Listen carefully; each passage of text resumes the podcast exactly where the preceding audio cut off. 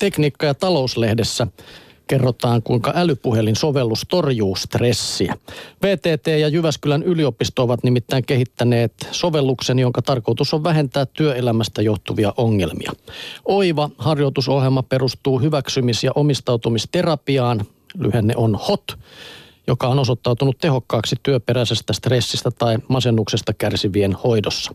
Ohjelma tarjoaa käyttäjälleen neljä harjoituskokonaisuutta, joilla opitaan tietoisuustaitoja, ajatusten hyväksyntää, omien arvojen tunnistamista sekä kehon tuntemukseen ja rentoutumiseen liittyviä taitoja.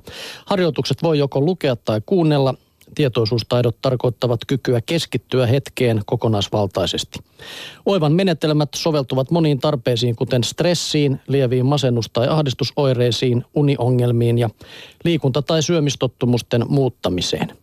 Oivan 46 harjoitusta on valikoitu ja muokattu HOT-ohjelmissa käytetyistä harjoituksista niin, että suurin osa niistä kestää vain kahdesta kolmeen minuuttia ja näin ne pystytään sitten tekemään myös arjen keskellä, vaikkapa ihan työpaikalla.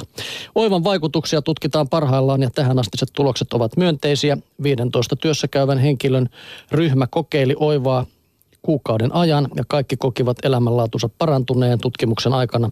Aktiiviset käyttäjät kokivat stressin vähentyneen. Oivan koettiin auttaneen esimerkiksi nukahtamisvaikeuksiin, ikävien ajatusten käsittelyyn ja omien arvojen selventämiseen.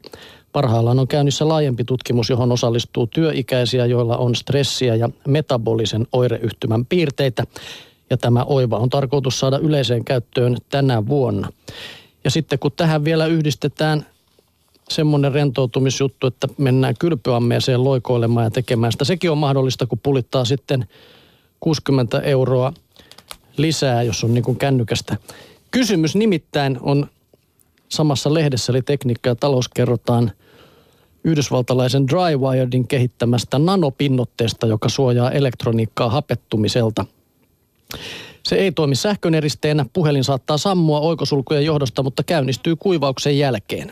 Pinnoituksella saavutetaan IP-suojausluokka 7 vettä vastaan ja tämä tarkoittaa, että se voidaan upottaa puoleksi tunniksi metrin syvyiseen veteen. Pinnoite kestää suolavettä, öljyä ja hankausta. Pinnoitettava materiaali voi olla vaikka nahkaa tai paperia. Ja käsittelyn kuluttajahinta on tosiaan matkapuhelin koko luokassa tuo reilut 60 euroa. Hinta määräytyy sen perusteella, kuinka monta kappaletta pinnoituskammioon mahtuu kerrallaan, eli kannattaa tehdä kimppapinnotus sitten. Kyllä. Kolme T-lehti esittelee meille puolestaan kolmiulotteista sisustusajattelua.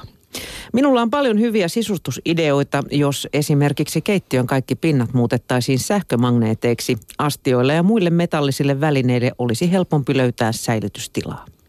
Enää ei tarvitsisi etsiä hätäisesti kuumalle pannulle tyhjää tilaa keittiötasolta, kun sen voi napsauttaa reunastaan kiinni magnetisoituun seinään. Donk, kiinni on ja pysyy.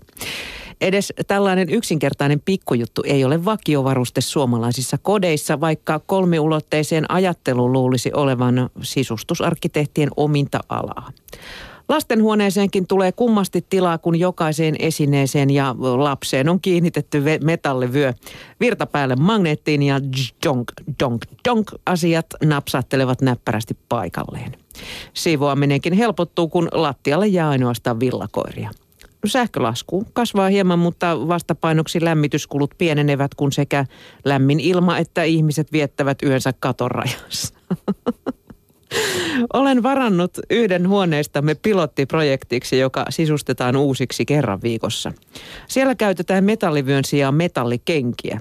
Kun jokainen neljästä seinäpinnasta sekä katto ja lattia ovat vuorollaan magnetisoituina, saamme yhdestä ja samasta huoneesta kuusi täysin erilaista tilaa ilman mitään lisäkustannuksia. Myönnettäköön, että seinistä ja katosta roikkuminen aiheuttaa varsin nopeasti rasitusvammoja tuki- ja liikuntaelimiin. Hyvänä puolena on kuitenkin pidettävä sitä, että rasitus kohdistuu joka viikko eri suuntaan.